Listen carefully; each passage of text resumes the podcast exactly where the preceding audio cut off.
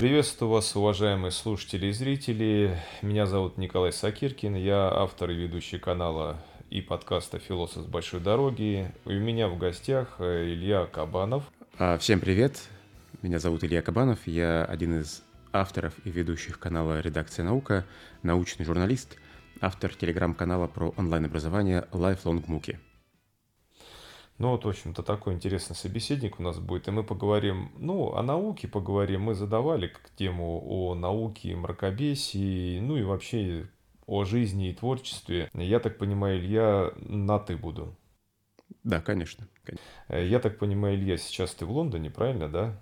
Все верно. То есть ты как бы нам сейчас вещаешь э, с туману, ну на самом деле не очень туману Альбион, я смотрю, тебе там солнечно. А, очень солнечно, слухи о туманности преувеличены. Я живу в Гринвиче, из окна видна обсерватория, перебрался поближе к нулевому меридиану.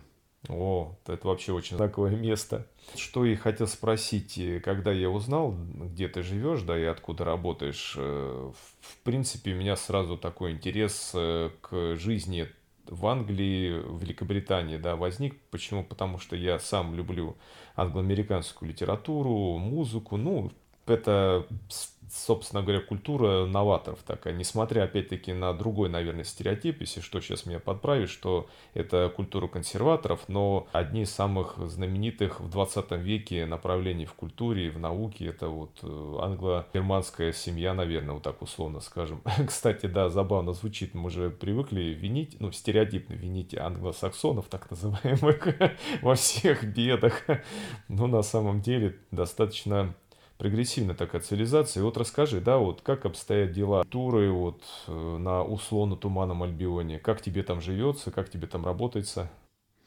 Э, живется прекрасно, работается тоже неплохо. А, кажется, что Британия — это, наверное, одно из самых интересных мест, где можно жить человеку, который интересуется наукой. Британия остается одним из главных научных центров. Здесь много всего происходит. Здесь есть лаборатории, есть сложные научные установки. Когда-то сюда приезжал как журналист в пресс-туры и ходил в гости в университеты, смотрел, как работают ускорители, а, переработка мусора и многие другие потрясающе интересные штуки. А, я продолжаю общаться с учеными, хожу на разные открытые лекции, но при этом все-таки мой фокус пока остается по-прежнему на русскоязычную аудиторию. Поэтому я скорее наблюдаю за тем, что происходит в Британии, пока не погружен в это очень глубоко. Ну а с точки зрения культуры, я думаю, что все знакомы с британской культурой. Это один из, а, наверное, флагманов а, культуры последнего, последних пары веков. А, в 20 веке Британия перестала быть империей, но компенсировала потерю колоний возросшей ролью своей культуры в мировом масштабе. Все слушают британскую музыку, все смотрят британские фильмы, теперь все смотрят британские сериалы. И неважно, где живут потребители этого контента, они э, растут и воспитываются как э, такие поборники британской культуры, даже если, может быть, сами этого особо не осознают принято ругать э, культуру, особенно англоамериканскую, а ведь на ты совершенно прав. Все, что мы любим, даже яростные по, как бы поборники всего российского, и кто негодует в отношении американского, это американское кино, да, ты правильно сказал, британская музыка и британское кино-то опять. Ну и, в общем-то, вся мода оттуда идет, начиная с технического прогресса. А вот вопрос такой, в чем э, секрет? Вот у меня мы с братом любим разговаривать, он как бы все сетует э, на то, что вся как бы удача английской культуры связана с ее колониальной политикой, то есть колонии, где она накопила много ресурсов, много культуры. Вот так ли это, на твой взгляд? Хороший вопрос. Я не специалист в таком антропологическом аспекте британской культуры. Это все-таки отдельная область исследований, и наверняка есть эксперты, которые могут об этом сказать гораздо более аргументированно. У меня довольно дилетантский взгляд на это.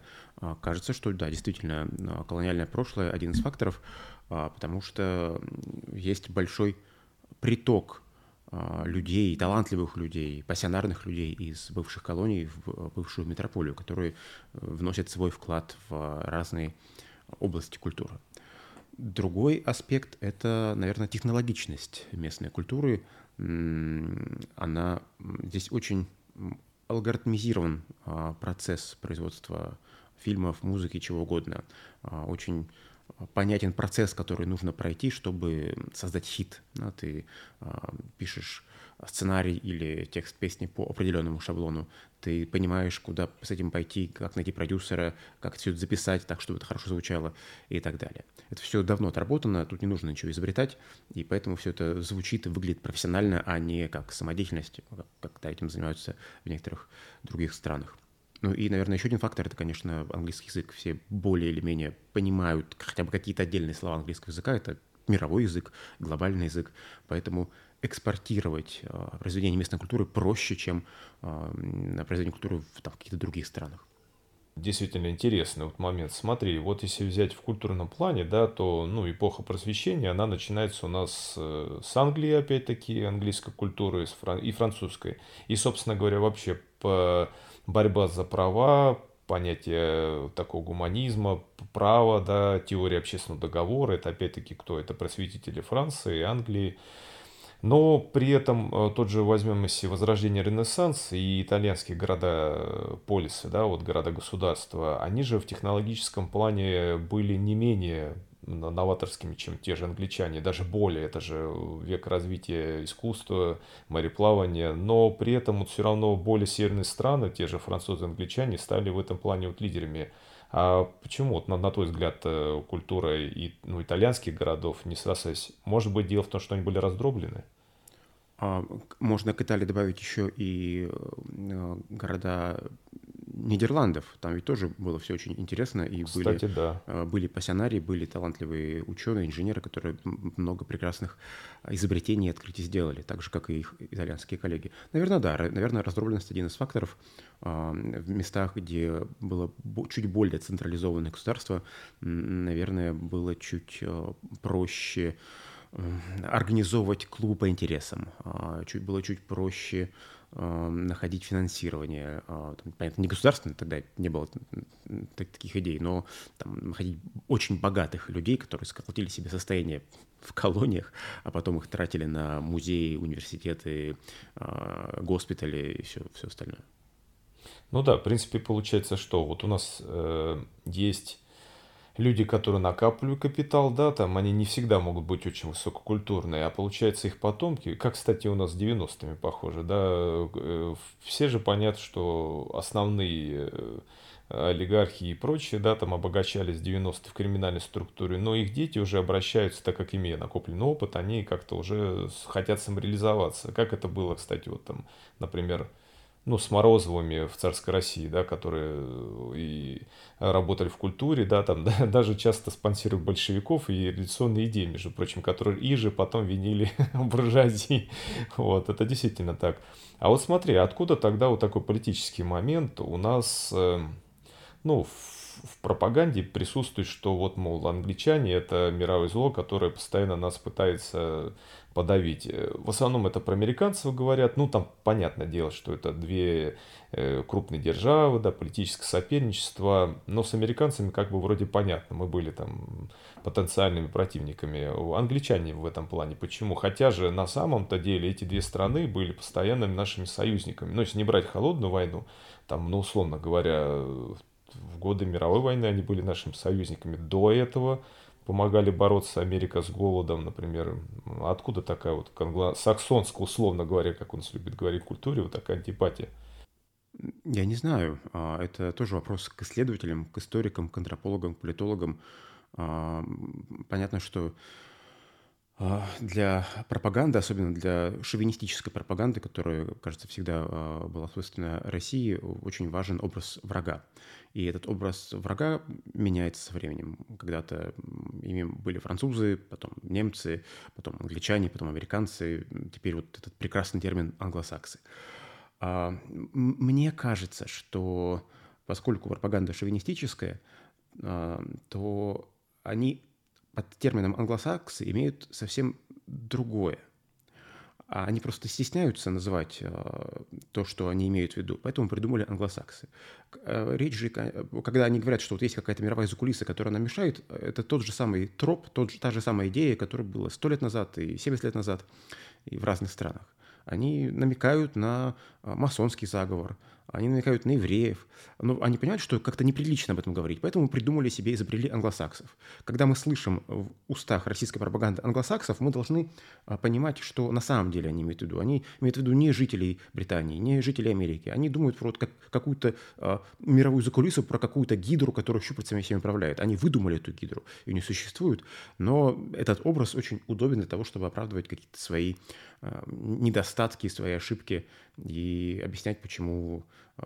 жизнь людей в России может быть не очень а, устроена. Вот она не потому, что правительство плохое не устроено, а потому что какая-то мировая закулиса нам мешает. Это а, абсолютно шовинистический а, троп, который остается неизменным на протяжении более века, наверное. Ну, кстати, да. Вот я, наверное, с присущим рационализмом пытался это как-то рационализировать, действительно. А вот сейчас совершенно верно сказал, потому что же на самом деле люди, которые про это говорят, они же верят на самом деле в мировое правительство, и это, кстати, очень похоже было и в Германии, когда крах империи происходил между Первой мировой и Второй мировой. Обвиняли, что евреи куплены большеве... русскими, кстати. Только обвиняли нас в том, что мы спонсируем евреев и мировое правительство. Но давай сейчас так вот о более возвышенных таких вот моментах. Вот слушай, сейчас вот происходит э, как раз вот ты человек как непосредственно связан с популяризацией там науки, да, вот сейчас э, у нас бурное развитие нейросетей. Я вот помню, я закончил философский факультет, и у нас был покойный ныне доцент, э, который занимался вопросами кибернетики, синергетики и э, говорил, кажется, называется технологическая сингулярность, гипотетический скачок, который возможен в 40-х, 50-х.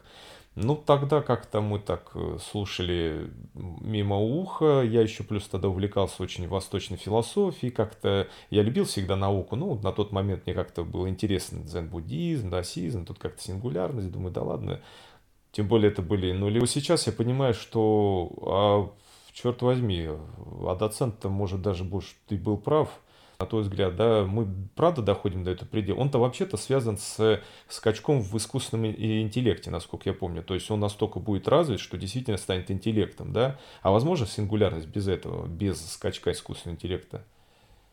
Философский вопрос, действительно, а, мне кажется, он не, очень пока практический. Я бы не сказал, что у нас есть какой-то резкий скачок и резкий переход.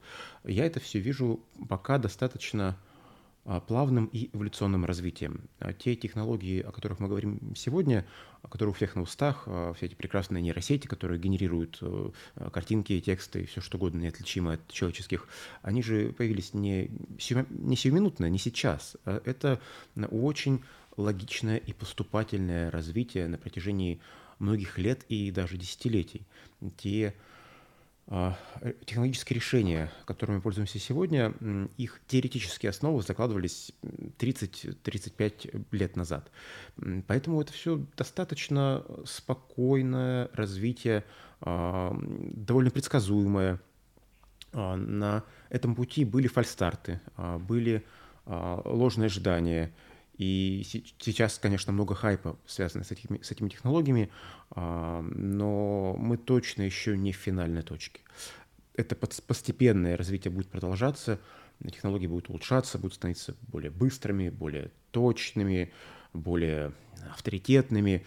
А, если мы когда-то дойдем до этой так называемой сингулярности, окей, хорошо, будет интересно за этим наблюдать, но кажется, мы очень далеки от этого.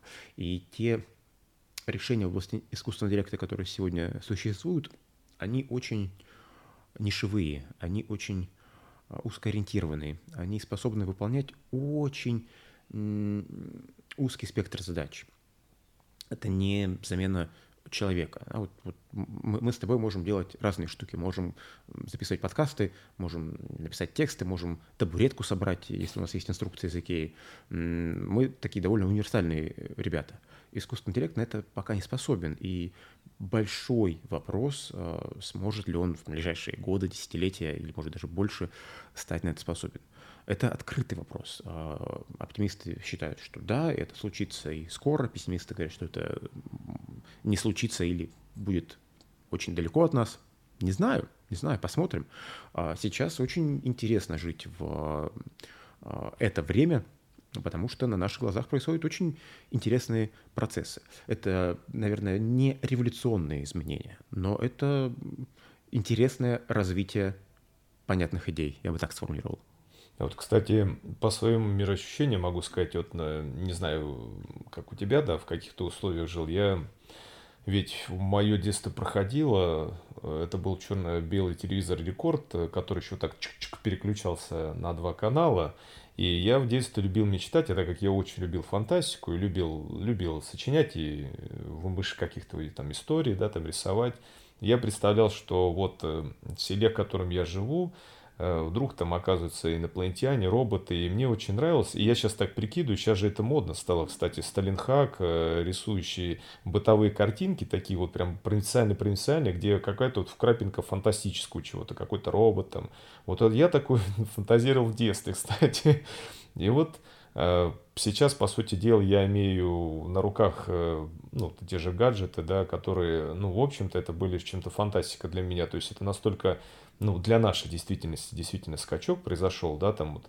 И вот, кстати, интересный вопрос. Э, я сам пишу фантастику, и у нас есть сообщество, ну, клуб по интересам в отношении фантастики. Он родился когда-то по, э, как фан-группа по «Вавилон 5», может быть, сериал, помнишь такой, да, вот. И э, часто тут общаясь с фантастами, разные роды совершенно люди, да, вот, но кто более старшего поколения, у них как-то всегда такой пессимизм в отношении технологии и неприятия. Хотя, казалось бы, это же то, о чем мы читали, то, чего мечтали, да, и вот эти вот э, как бы остаются до сих пор какие-то страшилки. Но я лично вот э, смотрю, что страшилки, в общем-то, не оправдываются, начиная не там от бунта машин, заканчивая каким-то там, ну там, оскуднением умственным из-за технологий, по сути же этого нет. На самом деле общество становится гуманнее, да, там, даже если посмотреть статистику преступления, то она снижается сейчас на данный момент. Вот это связано вообще с технологиями и вообще какие-то опасения действительно могут тут, э, ну, имеют место, стоит нам чего-то опасаться, или это опять просто мы пугаем себя, и чем лучше живем, тем больше пугаем. Так, тут много, много, да, я немножко тут накрутил. много слоев. А, давай я постараюсь начать а, отвечать, или не отвечать, а размышлять. Если я что-то забуду, потом меня направляй ну, да. на, на, в нужное русло. Сначала по, по поводу детства, да, того, тех условий, в которых мы росли. Да, действительно, если сегодняшним детям про это рассказать, они решат, что дедушки сошли с ума и рассказывают им какие-то совершенно сказки, и такого быть не может. Что значит черно-белый телевизор? Что значит телевизор без а, пульта управления дистанционно? Как-то это, это невозможно. Вставать и что-то там руками нажимать? Ну, нет, нет, нет, это, это очень сложно. Я очень хорошо помню а, момент, когда я увидел будущее. Когда я понял, что все, моя жизнь разделилась на до и после. Мне было, наверное, не знаю, лет 6 или 7, наверное, 6. Конец, самый конец 80-х. И у нас был, естественно, телевизор цветной. А, два, два канала, там, не знаю, огромный ящик, огромный кинескоп, а, корпус под дерево, очень, очень стильный а, какой-то обычный советский телевизор. Винтажный, как сейчас говорят. Горизонт, изумруд, я не помню, какой бренд. Наверняка белорусский. Но тогда уже было понятно, что вот есть где-то там на, на, на горизонте есть а, японская техника. Очень дорогая, мало у кого есть, все про нее слышали. Мало у кого она была. А батюшка он тоже об этом услышал. И тогда во всяких советских э, журналах инженерных, типа там, не знаю, «Знание сила», «Техника молодежи» и так далее, начали появляться чертежи, как можно приблизить свой винтажный э, советский белорусский телевизор к чему-то более продвинутому. И батюшка мой по этим чертежам э, спроектировал собрал пульт дистанционного управления для этого советского телевизора. И я, я помню день, когда оказалось, что можно не вставать ножками и не, не переключать по команде папы каналы с первого на второй, больше не было, а делать это нажатием э, кнопочки, сидя или лежа на диване. Вот это был привет из будущего. А еще, вот, когда я говорю о том, что да, революция не происходит, и все это поступательное развитие, я в детстве очень много читал а, подшивки журнала «Моделист-конструктор» за 60-е годы. То есть уже в то время им было там 20-30 лет, сейчас 50 лет. И а, там в, 60, в каком-то году, третьем, 64-м, 65-м, там была серия публикаций про робота-черепаху. Авторы журнала, журналисты а, очень подробно рассказывали про робота-черепаху, публиковали чертежи, предлагали читателям самим собрать этого робота-черепаху, и читатели это делали. Они собирали, а, паяли там что-то, а, потом присылали письма с описанием всего этого в редакцию, И из номера в номер этот сериал продолжался, робот-черепаха усложнялся, на него вешались какие-то гаджеты, у него появились новые возможности. Сначала это была просто такая тележка, которая могла ездить по полу, потом там появились э, датчики препятствий, потом э, появились голосовые команды, э, и это все было довольно круто. Уже потом, в взрослом возрасте, я узнал, что моделист-конструктор что-то не придумал, а просто перепечатывал статьи из американских журналов, но разговор не об этом.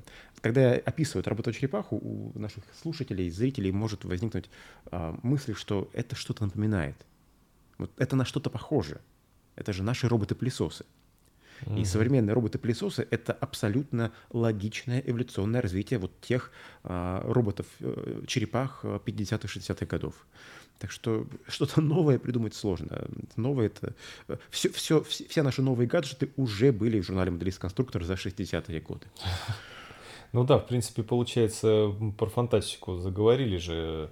Идеи-то начинать сушилки для рук э, были же у фантастов, притом настолько действительно время опережающие. И тогда уже были те же страхи, э, страхи касались, например, просто банальных проводов. Вот сейчас, когда боятся там 5G у нас, то я обычно говорю, что боялись обычных проводов, по которым электричество идут. Даже начинал что-нибудь, опутают людей. А про фантастику мне, кстати, вспомнилось, я... Э, у меня было, ну, не то, что ощущение будущего, но у меня было тоже такой небольшой шок. Я смотрел э, советский фильм «Акванавты». Кстати, неплохой такой фильм, такой прям, там доля вот фантастики с романтизмом. Это по рассказу или по роману какого-то советского автора, я не помню. Я еще тогда подумал, думаю, ну как может быть, чтобы человек на большой глубине был без э, акваланга? Не может быть такого. В детстве я любил смотреть про команду Кусто, и, собственно говоря, все их возможности были связаны с э, аквалангом. А потом, да, по-моему, National Geographic я журнал взял, или Discovery, и там были фридайверы – но это как бы не, мы не про науку говорим, э, но все равно и фридайвы люди, которые на большой глубине с помощью упражнений там, дыхательных делают. Я смотрю, думаю, ну, это же акванавты, советский фильм про акванавтов, как это автор, вот насколько он ушел вперед, видимо, он что-то так вот, может быть, он с физиологией был знаком, наверное, возможно, человеческой. Ну, там как-то своя была идея, там не, не на этом они застрялись, но тем не менее, да, вот. И э, какой у нас был да, по-моему, вот у Беляева что-то, операция с пересадкой же голов и органов. Он тоже вдохновлялся, кстати же, нашим же физиологом, забыл его фамилию знаменитым, который пересаживал голову собакам, да. А потом, э, ну, не, не состоялся, не венчался успехом. Может быть, помнишь, пересадкой хотели программисту головы делать, итальянский хирург. Но, да, что слышал. Да, ну там как это мутная история была. В общем, отменили эту пересадку головы. Ну, очень напоминала голова профессора Доули, я еще тогда думал. И вот у меня тоже спор возникал с некоторыми, кто говорил, вот, какие ужасающие операции. Я говорю, ну, а в чем здесь ужасающего? Человеку, может быть, жизнь спасут или улучшат, он же коллега прикован на всю жизнь креслу. Что же плохого, если ему голову, грубо говоря, пересадят? Э, там, это же не так, как в кино, действительно, там триллер из этого будет выглядеть. Но, к сожалению, не срослось. Вот знаешь, что еще хотел спросить? Э, как вот о науке ты часто пишешь с космическим перелетом. Я сейчас вот споры слышу, и очень часто прям повестка дня меняется. Вот, например, про Марс. Марс. Э, я слушал того же Сурдина, да, он как-то скептически к этому относится, несмотря на то, что в целом он такой оптимист, да. Потом я слушаю Виталия Егорова, который записки «Зеленого кота», он про радиацию марсианскую говорит, он у него оптимистичнее. Потом я опять что-то слышу, что опять какой-то пессимизм. Все-таки вот что здесь э, видеть цветущие сады на яблок на Марсе возможно или оптимизм, здесь пессимизм? Ну, мне здесь сложно что-то добавить. И, и Сурдин, и, и Егоров — это намного больше глыбы э, в космонавтике, в космонавтике и в популяризации космонавтики, чем я. А, поэтому тут э, мои рассуждения точно будут очень дилетантскими. Я э, скорее отношусь к лагерю, к лагерю а, людей, которые являются сторонниками автоматического исследования космоса с помощью автоматических станций, а не пилотируемой космонавтики. Мне кажется, что идея отправлять людей болтаться на орбите в железной коробке, она довольно странная. И идея отправлять людей на Марс, она еще более странная.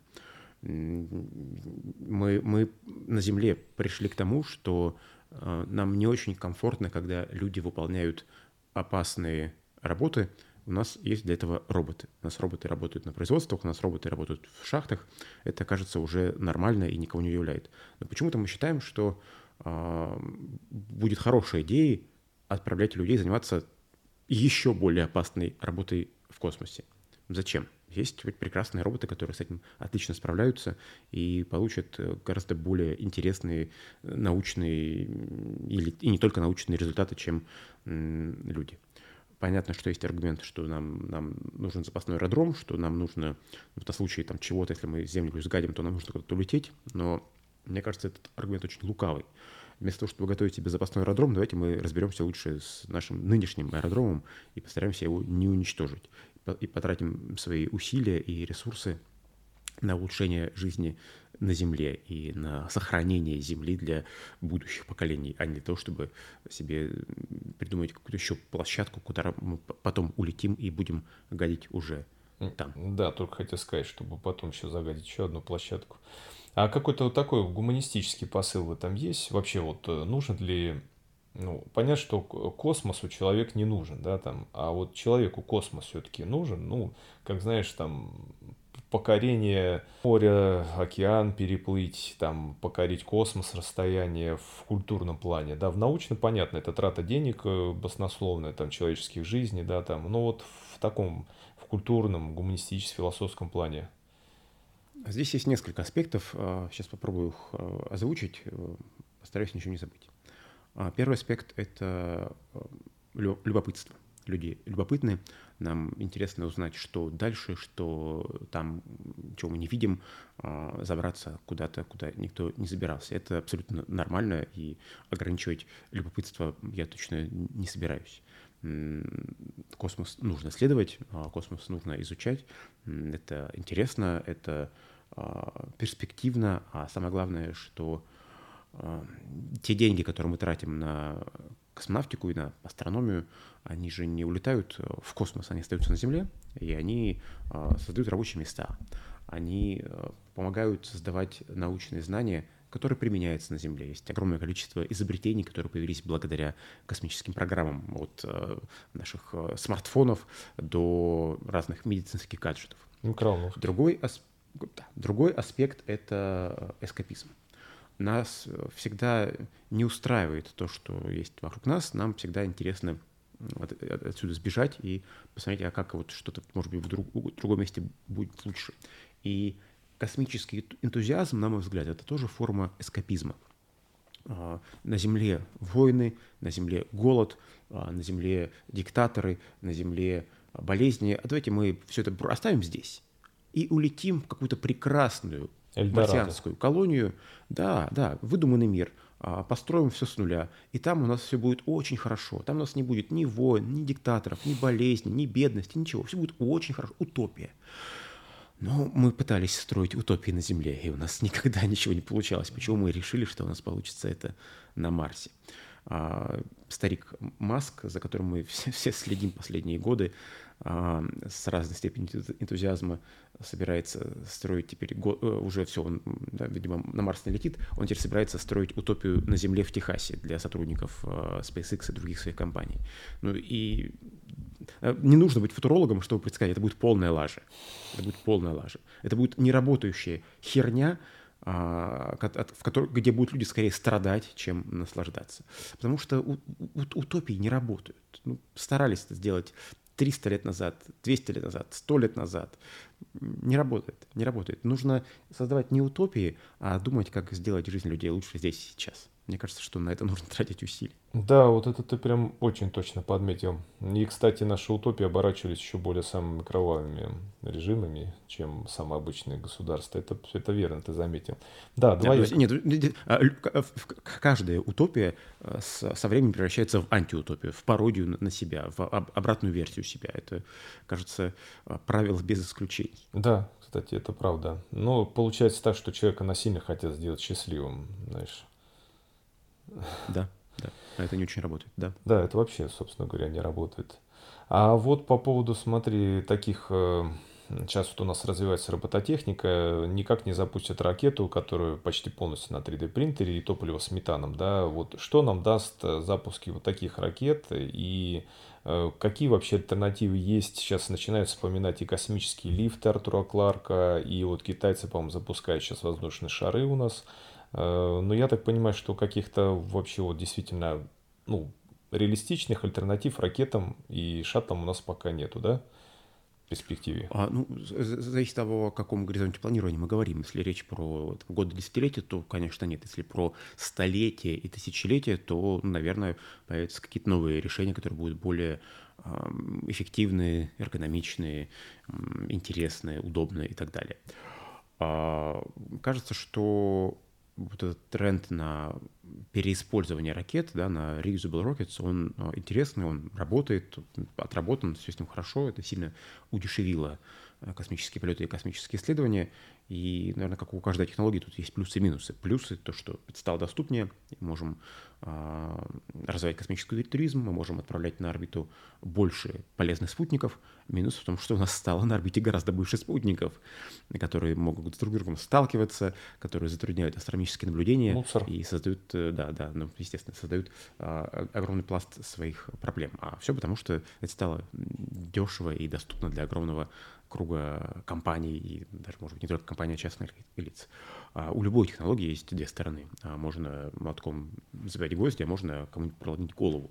Так и с э, космическими технологиями, так и с искусственным интеллектом, с генетическими вещами, совсем. И, наверное, поэтому нужно всегда подключать к процессу не только разработчиков, инженеров и ученых, но и философов, специалистов по этике, специалистов по технологической этике, и вместе с ними обсуждать и находить а, решения, которые позволят сделать технологии более человечными и менее потенциально опасными. Ты прям затронул тему отличную. Я хотел про это спросить. Ты заговорил про философию, этику, ну вообще про гуманитарный. Здесь вот такой спор. Естественно, не, ну и спора нету, но условно говоря, спор естественников и гуманитариев. Дело в том, что я-то вообще как бы гуманитарий по образованию, но я очень всегда, как я говорил, любил все, что связано с естественными науками. У меня был период, когда я, ну, считал, что ну, не то, что как бы гуманитарии не нужны, ну, вот вот говорю, надо всем знать естественные науки, что, как бы, знаешь, ну вот принижал сам гуманитариев. Вот даже философ, кстати, у меня был период, когда я очень к философии как-то стал относиться очень скептично. Ну, там же, правда, действительно часто рассуждают о вещах, которых не имеют реального несуществования, но при этом делают э, конструкцию, вот эту умножая сущности без их необходимости, да. А с другой стороны, вот ты точно сейчас сказал, да, то есть отрыв, получается, от гуманистического посыла приведет э, к непонятным последствиям. Это как, кстати, вот разоблачение э, шарлатанов. Вспомним, да, вот э, все наши премии Гудини, Джеймс Рэнди, ученых обмануть-то, в принципе, несложно было. Но вот обмануть обманщика, ну, то есть фокусника, это уже была проблема. То есть наука, она, получается, как бы тоже не естественная наука. И вот я тоже хотел спросить про философию. Я вот когда я общался и смотрел выпуски у того же вот Панчин, Соколов, они как-то всегда с издевкой про философов говорят. Ну, как бы есть. Э, почему, да? Ну вот, э, ну ты как бы уже ответил на этот вопрос, ну вот еще пошире на твой взгляд, вот такие, как вот, например, философия, да, для чего она нужна, есть ли у нее такой вот э, перспектива действительно, или нужна ли она вообще? Я понимаю, что сейчас не только о России мы говорим, а вообще вот о философии мировом уровне. И, кстати, тут снова про англичан заговорю, мне удалось, э, я когда-то читал, когда, по-моему, был студентом, еще учебник по философии английский, Вольф автор, насколько я помню. Их мало у нас, но они есть переведенные. Мне что бросилось в глаза, э, это их интересно читать. Я просто читал вот реально как книгу. Мне так было интересно, там вообще все по-другому. Это была другая философия, нас такому не учили, я такого не читал в учебниках. И я даже должен сказать, что вообще континентальная философия, даже французские, вот насколько французские философы крутые, их тоже не интересно читать. Ни их учебники, ни их, э, у них очень много вот э, своей какой-то тусовки. А вот англичане, ну, это просто было интересно читать. Вот как ты относишься к этому? И вот второй вопрос у меня будет, в чем секрет вот именно вот э, подачи у англичан, американцев их философии? А, хорошие вопросы. А, про, про философию, наверное, чуть проще мне ответить, потому что здесь, на мой взгляд, все очевидно. А, естественные науки объясняют, как нам дойти до точки X, а философия объясняет, зачем нам туда идти. И да, да, что делать дальше. И поэтому без, без философии, конечно, сложно представить себе будущее человечества и, и, и развить, и вообще, в принципе, научно-технический прогресс. А тем, кто скептически относит, относится к философии и гуманитарному знанию в целом, хочется напомнить о том, что без философов, без натурфилософов, без гуманитариев современной науки в принципе не было бы. Все это начиналось с очень умозрительных рассуждений, а, там, не знаю, Дидро и все остальные, а, их сложно, мне кажется, считать, а, естественно, научными ребятами в современном понимании. Это скорее были такие очень гуманитарные чуваки, которые силой мысли и воображения определяли место человека во Вселенной, а из этого уже потом вытекали какие-то более практические научные дисциплины. Поэтому философия очень важна, даже если мы отложим в сторону э, все вопросы, связанные с техноэтикой. По поводу того, э, по поводу разных традиций в изложении мыслей, да, согласен, есть, есть такое. И э, очень, даже если не брать философию, я все-таки мало книг про философию прочитал, там, там говорим про, например, научпоп или научную литературу. А, книги, написанные в Америке, Британии, а, Франции, Германии и России, это очень разные подходы к а, изложению мыслей и к структуре материалов. Очень забавно читать французский научпоп, потому что это, совсем не похоже на англо-американский научпоп или даже на российский научпоп. Абсолютно другие подходы, другие акценты, друг, другой нарратив. Не знаю, с чем это связано. Ну, наверное, так, так исторически сложилось. Так, такие традиции, так учат в школе. А, вот так, такие подходы к написанию эссе, из которых потом вырастает все остальное. А, кажется, что британская и, наверное, американская традиция образования чуть больше заточены на доказывание своей точки зрения – чем на изложение чужой точки зрения. Есть э, дебаты, есть традиция а, академического спора, даже на школьном уровне. И люди, вырастая в этой среде, а, уже в зрелом возрасте, начинают немножко по-другому излагать свои мысли, чем если бы они росли в э, нашей среде, где нужно было э, зубрить и повторять труды великих предшественников, а не выступать с какими-то своими а, ценными замечаниями. Так что, вот, возможно, это одно из объяснений. Может быть, какие-то есть и другие. Кстати, да, ты прав. У нас же по что нужно? У нас нужно действительно вызубрить, и обучение философии у нас происходит, то, что мы просто учим от до, по сути, не отошедшее от марксистско-ленинистской формационной модели, ну, может быть, для европейской культуры это там применимо в описании, и вот напомнил, э, у американцев, по-моему, кстати же, даже на уровне школьном есть политология дисциплины, там они э, какие-то э, ситуации по политике, например, там они как-то обыгрывают школьники или студенты. Я вот не знаю, насколько это действительно так было, но читал я когда-то еще в детстве роман э, «В честь имею» Валентина Пикуля. Ну, персонаж Пикуль такой сомнительный, он достаточно такой шовинистский, да, но как писатель он интересный. Там описывалось, не знаю, насколько это действительно было правдоподобно, кому был сначала военным, не знаю, юнкером или курсантом царской России, а потом выпускником, я сейчас точно не скажу, но что-то вроде колледжа тогдашнего. И научился на юриста. Опять-таки, я за достоверность не ручаюсь. Возможно, это вымысел был, учитывая специфику этого писателя. Но там была ситуация, где они обыгрывали судебные различные процессы. Кто-то был жуликом, кто-то был адвокатом, кто-то был вот судьей. Вот, кстати, если такое действительно было, то мы, получается, такой утеряли, в общем-то, момент. Я много думаю о том, как мне повезло, а, потому что я а, учился в школе а, в 90-е, а это, наверное, было самое лучшее время для того, чтобы учиться в школе. С одной стороны, учителя наши постоянно бастовали, и уроки отменялись. А это, конечно, кайф для любого школьника. А с другой стороны, в, наши, в моих школах было ноль идеологии и ноль пропаганды советская идеология уже закончилась, путинская еще не началась. И преподавание истории у меня было абсолютно идеальным. А, нет никаких у меня замечаний. А, учили так, как, а, так, как, так, как нужно учить. Это было и там, начиная с пятого класса, это было в старших классах, это было в университете. И мои преподаватели истории, наверное, оказали на меня одно из самых больших влияний и сформировали мою личность. Они учили меня думать, они учили меня аргументировать свою точку зрения, они учили меня спорить, они учили меня тому, что авторитеты можно и нужно подвергать, подвергать сомнению. Это было там и в начальной школе, и в средней школе, и в старших классах. А в университете у меня был просто гениальный преподаватель.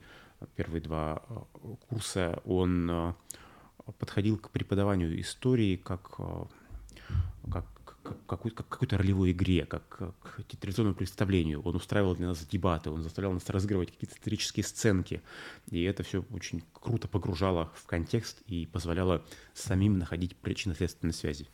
Я, э, пытаясь как-то вот вернуть этот э, долг э, мирозданию, вчера буквально решил на своем YouTube-канале Илья Кабанов, Медкеры, подписывайтесь, открыть такую рубрику про, про правильное преподавание истории. Я еще когда жил в России, купил на каком-то на аукционе свой учебник истории, э, по которому учился в пятом классе. Это учебник истории называется э, «Рассказы по родной истории». Его опубликовали в 92 году, ну вот, видимо, в 93-94 годах я по нему учился, это был мой первый учебник истории в пятом классе. Обычно историю в пятом классе э, преподают про древний мир, да, история древнего мира. С этого все начинается. Ну да, да. Египет, Вавилон и так далее. Почему-то это был какой-то эксперимент, у нас э, в пятом классе, то есть первые, первые уроки истории были посвящены истории России. И вот без всего, всей этой пропагандистской мишуры, а так, как все было. Очень классный учебник, легко написан, а, очень образно, а, и там называли вещи своими именами. Там а, говорили, что Холокост – это Холокост, репрессия – это репрессия, вот без, без каких-то там экивоков и попыток приукрасить действительность. И когда в очень молодом возрасте ты сталкиваешься с таким преподанием истории, это, наверное, влияет на, на, на тебя. На меня это точно повлияло.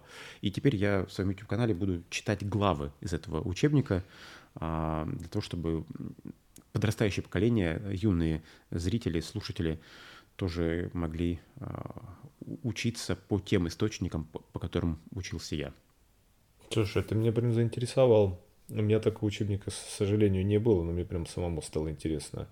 Его а... можно, он, он есть на аукционах, а, посмотри, я, я всем рекомендую, очень классно. Рассказы по родной истории. А из какого ты города? А я, я в Новосибирске жил, учился.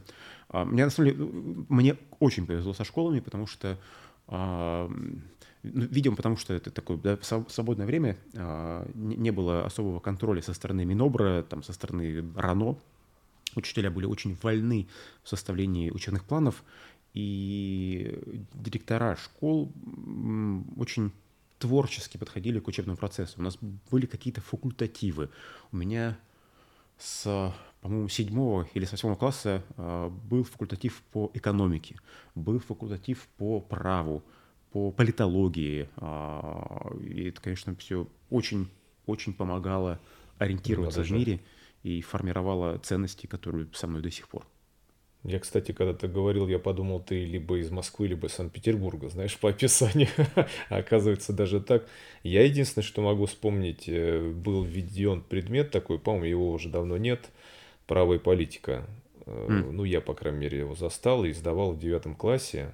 Э, это было именно не, не ответвление от обществознания, это было отдельно именно право и политика. Ну, тогда много споров по этому поводу было ну, при том сельской местности, там кто как, кто говорил это хорошо, кто говорил плохо. Э, я только запомнил одно, что он очень плохо давался ученикам, которые-то не очень хотели это вникать, а мне он давался легко, потому что я хотел вникать. И вел его тогда, э, вела учительница истории, она была с университетским образованием, это был уровень, в принципе, все-таки историк из университета, она вела и историю, обществознание, и этот предмет. И я вот сейчас смотрю, что действительно это было неплохо. Во-первых, э, он давал азы, что такое строй, что такое режим, какие бывают государства, и самое главное, какие есть виды законодательств. Вот к чему там вопрос был в билете, как сейчас помню, да, там, к чему относится, например, э, прием на работу, да, там, это трудовое законодательство или гражданское, Вот я тогда единственный из класса, кто вообще сдал на отлично предмет. Но он мне показался таким легким. Думаю, ну как можно не понять, что если ты идешь устраиваешься на работу, трудовое законодательство. Если ты идешь, грубо говоря, покупаешь хлеб в магазине, это гражданское взаимоотношение, да, там относится к гражданскому законодательству. Но вот это сложно давалось. Я, я абсолютно уверен, что если бы там, предмет, не знаю, можно его по-разному называть, основы государства права, хорошо преподавался бы э, во всех школах, и все люди его бы усвоили, мы бы точно жили в другой стране. А, потому что э, понимание того, как а, устроено государство, а, а, как устроены разные государственные институты, как они друг другу подотчетны и, самое главное, как они должны быть подотчетны народу, избирателям, э, этого понимания, кажется, у многих россиян нет, и от этого многие проблемы.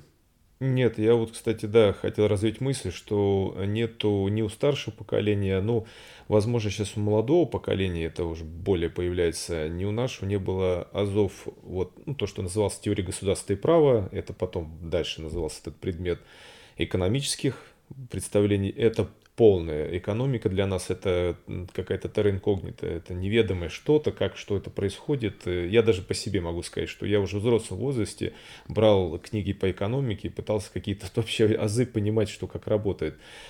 Э, но все государственное право более-менее, потому что я еще кроме философского образования, у меня юридическое, это как бы и то, и другое очень хорошо в этом плане слоилось. У нас на философии была социальная философия, было вот все, что это касалось но опять-таки, а вот правовые тоже, даже восприятие государства, кстати, я всегда сравниваю, что э, наше в такое восприятие как фараон, наместник от Бога, да, власть, и власть э, касательно теории общественного договора, да, там, то есть институт, где я ограничиваюсь в правах, ну, понятно, я утрирую, но все равно же, да, понятно, восприятие, оно идет отсюда от мелочей. Либо я воспринимаю, пусть даже наивно, но как некий институт, который я нанимаю, уже другое отношение имею. Либо то, что некое сверху, которое я ничего не могу изменить. Вот такой фатализм.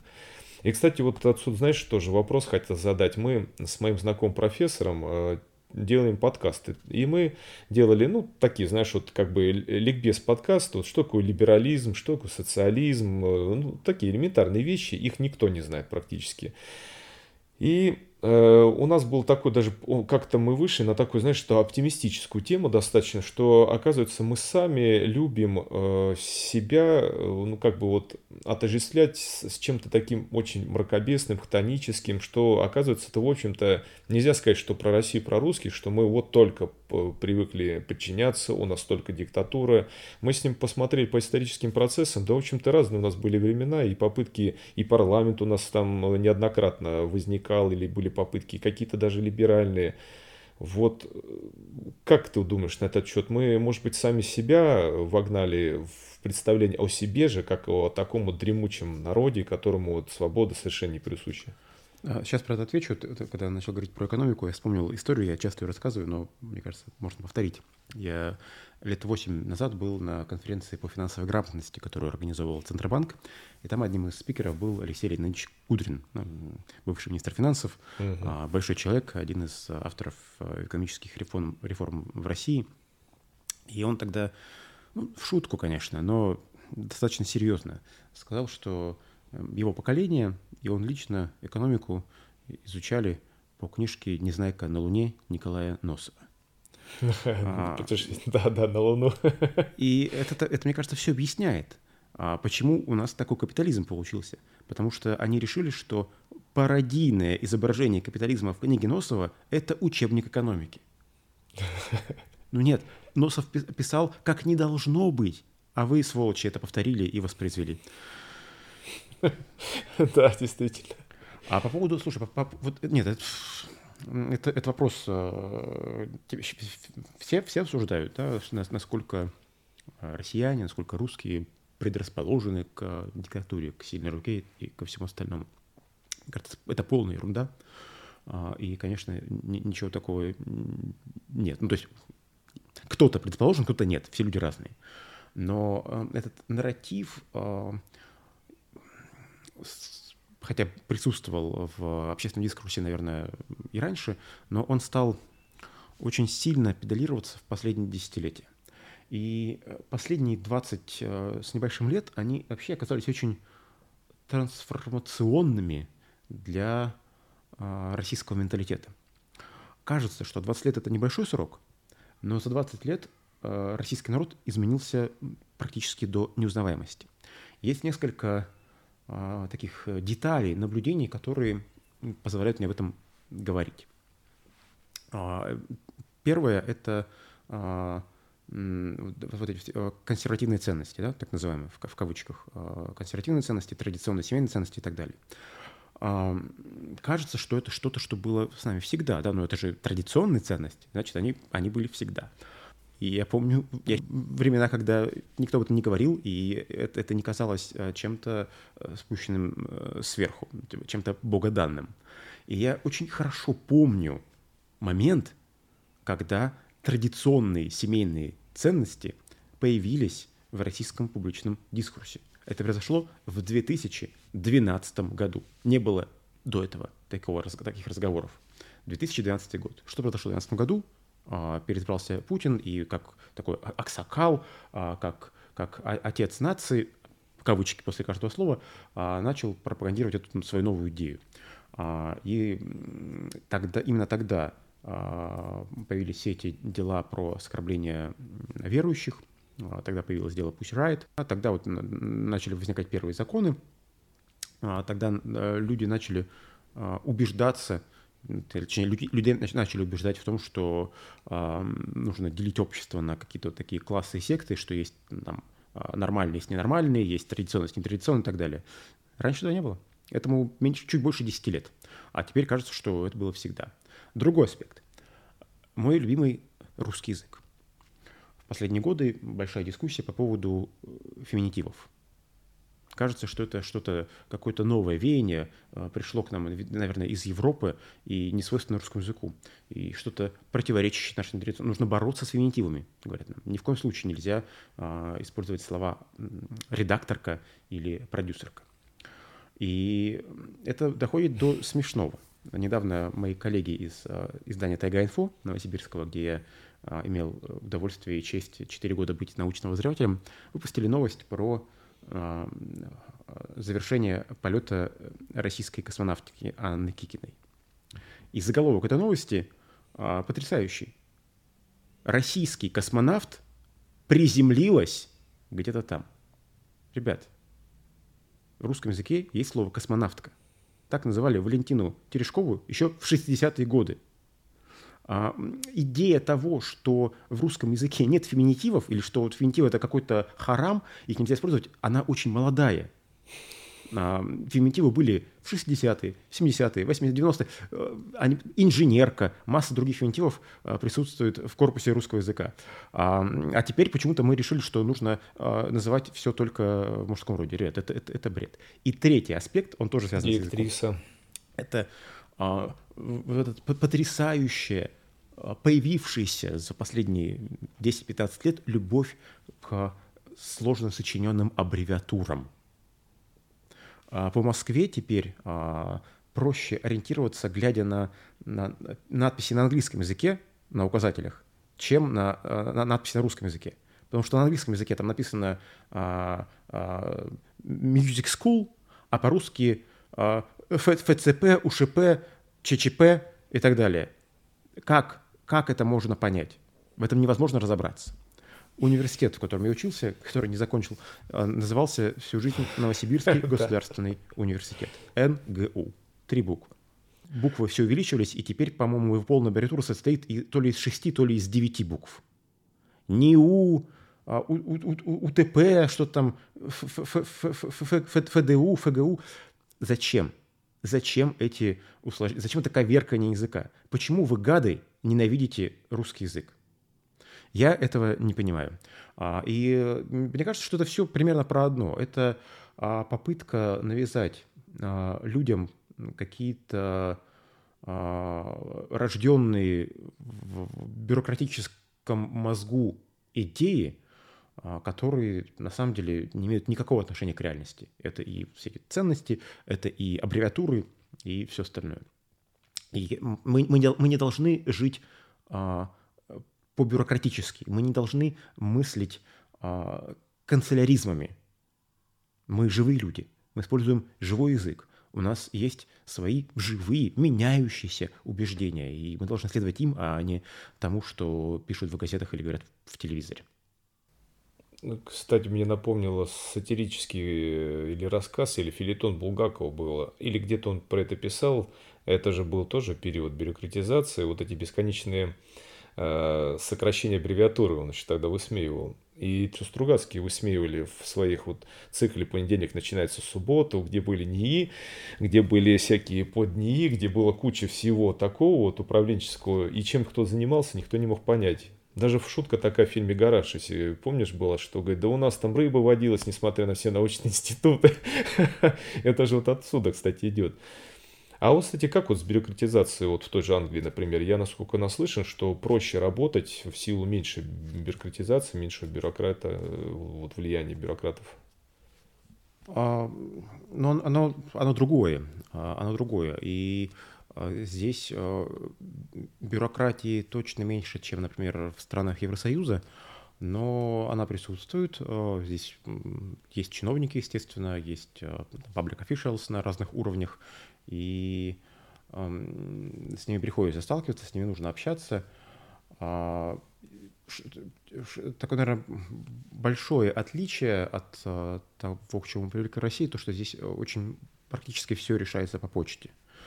А, тебе все отправляют по почте, и ты все отправляешь по почте. Если нужно получить а, водительские права, ты на сайте заполняешь а, анкетку, тебе приходит бумажное письмо, которое ты должен заполнить, должен его отправить обратно по почте и приложить туда свою там карточку ID, и чтобы, значит, они потом тебе возвращают эту карточку и, присылают удостоверение. Ходить никуда не нужно, это удобно, но вот все нужно все, все, все, все с бумажками. Поэтому тут ну, есть, есть свои особенности, какие-то свои нюансы. Понятно, что там совсем без, без бюрократии, наверное, невозможно представить себе современное общество, но а, насколько мы позволяем а, бюрократии и бюрократизму пронимать, проникать во все сферы жизни, наверное, ну, от, от этого и зависит, а, о каком обществе мы говорим. Но вот этого безумных аббревиатур здесь точно нет, а, поэтому ориентироваться на улице гораздо проще, чем в Москве. А вот в связи с выходом из Евросоюза, как изменилась жизнь? Это же интересный момент, очень сейчас обсуждаемый. Стало действительно лучше или хуже? И... Я про это не могу, я про это не могу говорить, потому что все-таки я переехал только в прошлом году, я не жил здесь до Брексита, и а, на самом деле первый раз в Британии оказался, мне кажется, уже после того, как они провели референдум, о выходе из Евросоюза. А, и там, все время, когда я сюда приезжал как, там, как турист, как журналист, продолжались дискуссии о том, в, каком, в какой форме будет этот выход. Вот сейчас вышли, и начинаются дискуссии о том, как нужно урегулировать вопрос Северной Ирландии. И вот сейчас, кажется, после там, нескольких лет дебатов нашли какое-то решение, теперь его нужно принять, чтобы все его одобрили, не факт, что одобрят. В общем, это, так, это, это, это интересный процесс. Тут есть, а, например, дискуссия о том, что делать с а, огромным массивом а, документов, законов, которые раньше были законами ЕС, и регулировали жизнь в Британии. А теперь, раз, раз Британия больше не часть ЕС, значит, эти законы нужно отменить. И одно из предложений, по-моему, еще не приняли, что мы берем все законы и отменяем их сразу. А потом начинаем принимать э, э, то, то, что нужно принять. То есть получается, что там какое-то время огромное количество общественных отношений не будет никак регулироваться. Ну, так, я это так понимаю. Может, может я ошибаюсь. Это интересный подход к государству и праву. Да, а, но есть какие-то другие. Ну да, да, да. Ну вот, вот, вот, вот это, тут это, конечно, это точно не, не идеальное правительство. Здесь такие же безумные политики, как э, в России и, наверное, в большинстве других стран. Даже, даже больше, чем в других странах, да? Ну, я не знаю, я не думаю, что есть а, страна, где политики идеальны, где да. а, к политикам у меня не было вопросов, где а, политики не вызывали бы раздражение, удивление и желание рвать волосы на голове из-за их заявлений и решений, идеологии, чего угодно. Они все очень, а, очень, а, как сказать, флот, да, то есть а, с изъянами. Все политики с изъянами. Если человек э, решает заниматься политикой, значит, с ним ну, по определению уже что-то не так. Это, это, это какая-то девиация. А, ты себе утром, подходишь к зеркалу и говоришь, ага, я хочу стать премьер-министром или президентом. Ну, очевидно, что надо вызывать докторов для тебя. А эти люди делают это делом своей жизни. И почему-то никто врачей не вызывает. Да, это, кстати, интересный момент. Слушай, вот интересный вопрос. Э, я сейчас вернусь к более такому доброму, мудрому, вечному. И мы про фантастику говорили, про фантастов. Я вообще, вот у меня э, любовь к фантастике-то началась, ну, если не брать там какие-то детские книги такие, которые я читал. А от отца я заразился любовью к Герберту Уэллсу. И прочел в, в пятом классе впервые его. А отец еще читал его, что интересно, из сельской библиотеки нашел под керосиновой лампой даже, тогда в селе, где он был. Да, тогда и с электричеством-то было плохо. Это 50-е годы, кстати. Электричество провели потом его отец, э, мой дед, соответственно, от Дома культуры. А так керосиновая лампа, и, в общем-то, там никаких э, хороших условий не было. Но был вот это вот интерес, он когда открыл, представляешь, ну, в этом вот мире читать фантастику. Я тоже его, кстати, когда открыл, и я помню, тогда он меня немножко шокировал. Он не был похож ни, ни на что, что я до этого читал, и после, кстати, читал. Мне потом даже долго сны снились э, с такими вот э, яркие, красочные. А это, тем более, у него же всегда была доля триллера такого вот. Что отличительная черта, кстати, вот Французов я не знаю, что-то я не могу сказать, хотя читал много французской фантастики. Вот э, англичане, американцы и, кстати, чехи, как ни странно, они, э, ты читаешь не только фантастику, ты читаешь всегда триллеры, детективы в одном флаконе. Вот, ну, англичане, американцы, понятно, это все-таки готика, детективы, это, собственно, их жанры, да, там, ну, а американцы, понятное дело, это же как бы наследники все-таки английской культуры, да, там. Вот интересно, а вот чехи почему? Вот я помню сборник чехословацкой фантастики, это было очень круто. Это поздний советский сборник с иллюстрациями в духе хоррора э, сюрреалистического. Это было жутко, прям, но очень интересно. Вот что вот у, у Чехов же Карл Чапок же тоже роботы, собственно говоря. Вот почему вот интересно у Чехов такая культура близость Германии, готика. Не знаю, не знаю. Ну, просто, наверное, так сложилось. А еще есть Польша с тоже с очень интересной культурой. Мне всегда очень нравились польские плакаты Звездных войн. А, они очень творчески подошли к процессу и, по сути, перезабрели образы героев, а, которые, ну, точно не хуже оригиналов, а в чем-то даже лучше и глубже. Не знаю, не знаю. Ну, тут, наверное, надо, надо иметь в виду, что там и польская культура, и чешская культура, и культура многих других стран Центральной Европы, она а, очень а, глубокая и, и старая. И, наверное, мы, мы с ней мало знакомы, очень так поверхностно. И поэтому мы там, какие-то отдельные, там, я, я плакаты, ты фантастику воспринимаем, кажется, что вот это, значит, о, ничего себе. А если бы мы были погружены в нее глубже, может быть, мы видели бы какие-то а, более тонкие, глубокие причинно-следственные связи. Я их не вижу, потому что я а, в эту культуру, к сожалению, пока не погружен. Ну, да. а, про, про, про Уэллса интересно. Я, у меня период увлечения фантастикой наступил довольно поздно. А, мне кажется, я в девятом классе а, прочитал все детективы, до которых добрался – а после этого, то есть, видимо, в конце девятого, начале десятого, прочитал всю фантастику, которая была дома. Но есть два исключения. А, Жюль Верн и Уэллс. А, их я прочитал еще в очень раннем детстве, и я не очень понимаю, почему. Ну, то есть, э, как, зачем, а, может быть, рано. Я помню, как я пытался начать читать 20 тысяч лье под водой, когда мне было лет пять. Тяжеловато а, чтиво. Кажется, это, это, это, это рано, да, это рано. И я не дочитал, я бросил, потом там через пару лет вернулся и уже вдохновился. А, а и, и Уэллс, «Войну миров» я прочитал, точно мне не было десяти. Это было интересно, но я не уверен, что я все понял. И с тех пор я это не перечитывал. Если Жюль Верна я потом перечитывал э, много раз, и последний раз я читал «Таинственный остров», а, мне кажется, в 2008 году, и удивился тому, что там есть моменты, где Жюль а, оказывается таким а, сторонником а, альтернативной энергии. Он очень, очень а, а, активно а, продвигает идею альтернативной энергетики тогда, да, в середине, второй половине XIX века. А Уэллса как-то не перечитывал, возможно, стоит. То есть смотрел, конечно, экранизации, но вот мое книжное впечатление о Уэлсе это вот там 10-11 лет. А экранизации, я помню вот из Уэлса экранизации, которые близкие действительно. Я не говорю, что прям хорошие или плохие, а вот именно близкие к тексту я видел всего лишь одну. Это был э, в рамках э, цикла фильмов э, BBC, классиков экранизовали они англичан. Это были 80-е годы, и был такой сериал «Человек-невидимка», мини-сериал.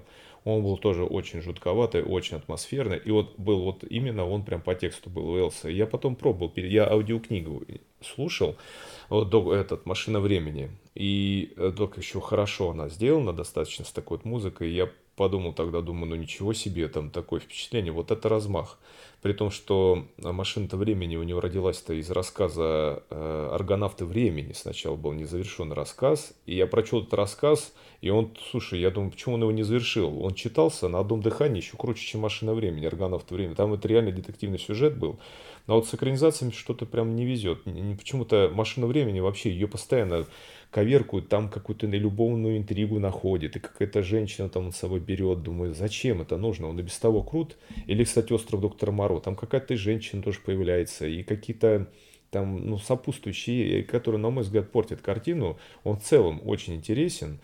И вот чем у него секрет был, то Уэллс, э, мне кажется, он же, он писал э, от лица э, свидетеля как бы случившегося, и писал так, что вызывало, и это не у меня одного, кстати, потом я прочел, впечатление, что он действительно видел вот это вот то, что происходило. Он вот очень хороший рассказчик. И он же еще э, общественный деятель, как и Жюль Верн, кстати. И вот Уэлса я читал ведь э, книгу, э, господи, как же, «Темные или времена» или что-то о России. Ну, вот, предреволюционный, послереволюционный период. Я толком сейчас не помню, он же был социалист, но социалист не марксовского толка, а все время забываю вот этот социализм европейский, который стал. Э, и он тогда, по-моему, считал, что без помощи западной культуры ты, как бы дальнейшее развитие революции, ну, в общем-то, оказался прав-то. В общем-то, советская индустриализация, это же, по сути же, американские и немецкие инженеры, и наши инженеры, которые обучаем были на заводах, в том числе и Форда, все это Уэллс оказался полностью прав. Я вот что интересно, то вот в этой культуре, заметь, тоже французы, англичане, ну, я не знаю, кто еще такого масштаба э, так вот развивал фантастику. Вот у итальянцев я, например, такого вот не помню. У них есть неплохие рассказы, я читал, но чтобы масштаб итальянской фантастики нет. Вот они, кстати, японцы. Не задумался? А, ну, э, я, я про современную фантастику мало что знаю. Я читаю только Энди Уира, а, все его книжки, а, а другой ничего как-то пока не попадает. Но, насколько понимаю, китайская фантастика хорошо а, развивается, да. и, возможно, стоит на нее обратить внимание. Но я, я ничего не читал. А, мне кажется, что я смотрел этот сериал по, по, по «Человеку-невидимке» в детстве, и это, это было одно, одно из двух произведений, которые, после которых я начал бояться а, «Человек-невидимка» и сериал, а, сериал «Спрут» про катание. А почему «Спрут»? Там какие-то убийства были, какие-то расстрелы. А, мне было, не знаю, 5-6 лет, когда его показывали, и это меня сильно тогда потрясло. До этого я темноты не боялся. Потом начал везде, начали видеться какие-то ужасы. А, мне, мне, нравится, мне нравятся все экранизации «Машины времени», потому что мне, в принципе, нравится жанр путешествия времени, поэтому там даже какой-то трэш э, начала нулевых с Гаем Пирсом э, я... Прикольно, прикольно. А «Война, «Война миров», мне кажется, да, они не очень удачные, что там было с Томом Крузом что-то, это все, конечно, смотреть невозможно. А про индустриализацию немецко, немецко-американскую есть книжка такая – автора не помню, называется «Немецкий специалист в Сибири». А, это немецкий инженер, а, который там, в 1932 году приехал по вот этой программе Советский Союз, его отправили в Новосибирск, и он там работал на каком-то промышленном заводе. И книжка очень тоненькая, а, и когда я ее читал, ты, ты, ты погружаешься в пучину безумия, насколько не, неустроенной и нелогичной была э, жизнь советского общества в, то время. Потому что вот, вот потратили кучу денег на приглашение специалиста, платят ему зарплату. А быт, естественно, никак не организовали. Ну, это, это отдельный вопрос. Не придумали, чем ему заниматься. То есть он, он там несколько месяцев просто ходит по городу и, и не может себя никак применить, потому что нет рабочего места, нет, нет, вообще ничего нет. А зарплату получает. И вот, вот так вот так все. А потом э, мы же понимаем, что многих репрессировали, а ему повезло. Он, он как там через Казан успел сбежать вовремя, как-то там понял, к чему все идет дело, а, успел уехать и написал эту книжку, благодаря которой мы немножко видим историю Советского Союза с такой нетипичной а, стороны. С нетипичного угла. Советую, прикольные. Немецкий специалист в Сибири. Ну, сбрось мне потом. И постеры польских «Звездных войн» прям заинтриговал эти. А я почему японца вспомнил, китайцев, да, ты правильно сказал. Я слышал, ну, спорный такой тезис, не знаю, насколько он верный. Нил Гейман, по-моему, если не ошибаюсь, о нем писал, что у китайцев она фантастика была немножко, ну не то что под запретом, но, наверное, как в СССР. То есть она вроде бы была, но была под таким цензурным э, гнетом, а потом обратили внимание, но опять-таки не знаю, насколько это правдиво, что э, многие, кто э, ну, является там основоположником или крупными там специалистами крупнейших компаний наших, там всякими Гуглы, там роботехника, кто занимается, но они все интересовались фантастикой, ну, как правило, многие, ну, мечтатели они, по сути, были. Э, заинтересовалось китайское правительство, что возможно, что это является такой перспективой для создания целого вот культуры, что ли, такой вот технологического прорыва, и стали активно это развивать. Ну, не знаю, сколько это верно. Ну, меня, меня, я про это не слышал, меня это совсем, совсем не удивляет. Я на лекциях всегда говорю, что если вы хотите узнать что будет дальше, какие будет будущее, читайте фантастику. Там, там все предсказали. Да. И не потому, что это какие-то э, гении, которые заглянули в будущее, или к которым при, прилетели инопланетяне и все рассказали. Нет, это как раз наоборот, это самосбывающееся пророчество, потому что инженеры, ученые читают э, эти книжки, смотрят эти фильмы, вдохновляются, а потом используют эти образы когда разрабатывают технологии или совершают научные открытия. Потому что ну, так устроен человеческий мозг. Мы везде ищем какие-то знакомые паттерны, мы, мы видим какие-то образы животных в облаках, которых там, естественно, нет. Ну, вот, вот так, так работает мозг. И основываясь на научной фантастике, мы можем придумать что-то, что реально будет работать и реально будет изменять мир людей. И без научной фантастики, возможно, мы бы этого не придумали. То есть нам, нам, нам, ну, нам нужны какие-то образцы для подражания, нужны какие-то ориентиры, нужны какие-то флажки, вдоль которых мы будем двигаться. И фантастика эту функцию прекрасно выполняет. Ну, кстати, даже в социальном плане. А вот я упоминал сериал «Вавилон 5», там есть несколько серий, ну, которые просто фантастическим образом напоминают определенные события современности. Это связано на джингаизме, например. То есть, и это настолько прям показано было. А, или э, вот в социальном плане Рэй Брэдбери 451 градус по Фаренгейту, ну, как бы принято его считать не научным, ну, как бы там действительно научным, но тем не менее, Э, знаменитые стены, родственники их называли, соцсети, когда он приходил, включала, и только это немножко коряво как бы было описано, но тем не менее, то есть э, она постоянно вот уходила туда, в эту комнату, где были включены целые такие вот стены с изображением, где ее друзья постоянно были, и она на них жила. И он тогда один из первых показал вот эту соцсети, вообще появление соцсетей же, даже, по-моему, ракушки, вот эти вот э, наушники ракушки у него впервые были. Он еще говорил, что там пчелы в ушах, э, он их называл, устройство, которое постоянно э, транслирует песни далеких морей, и она не хотела с ним разговаривать. Вот эта вот отчужденность такая, зависимость отчасти тоже вот показана была вот в социальном плане же тогда. И что вот интересно, кстати, про японцев я тоже заговорил, аниме очень такой противоречивый жанр, начиная от полнейшей дешевкой, заканчивая, между прочим, э, перспективами, прогрессивными такими и пророческими идеями, Например. А на, на опасную территорию заходишь. Депутаты Госдумы собираются запретить О, аниме. Черт, тут уже непонятно, на какой заходить. Мы уже здесь, по-моему, так на грани ходим. Я, я, я думаю, что если, если подкасты запретят, то только из-за аниме. Вот это, это будет соломинка, которая переломит, переломит спину. Мы тогда года. думаем, сейчас назовем это анимационное производство. Мультики, мультфильмы, мультики. А, Японские мультфильмы. Японская мультипликация. Да, вот японская мультипликация. Был там сериал такой «Кибервиток» назывался. А он повествует о чем? Что есть э, э, дети организовали с одной бабушкой детективное агентство по расследованию пропавших виртуальных животных из доп. реальности. А доп. реальность у них э, на основе чего? Очков, которые заменили телефон и ну, все господные гаджеты. Вот когда наказывали детей, я заберу твои очки.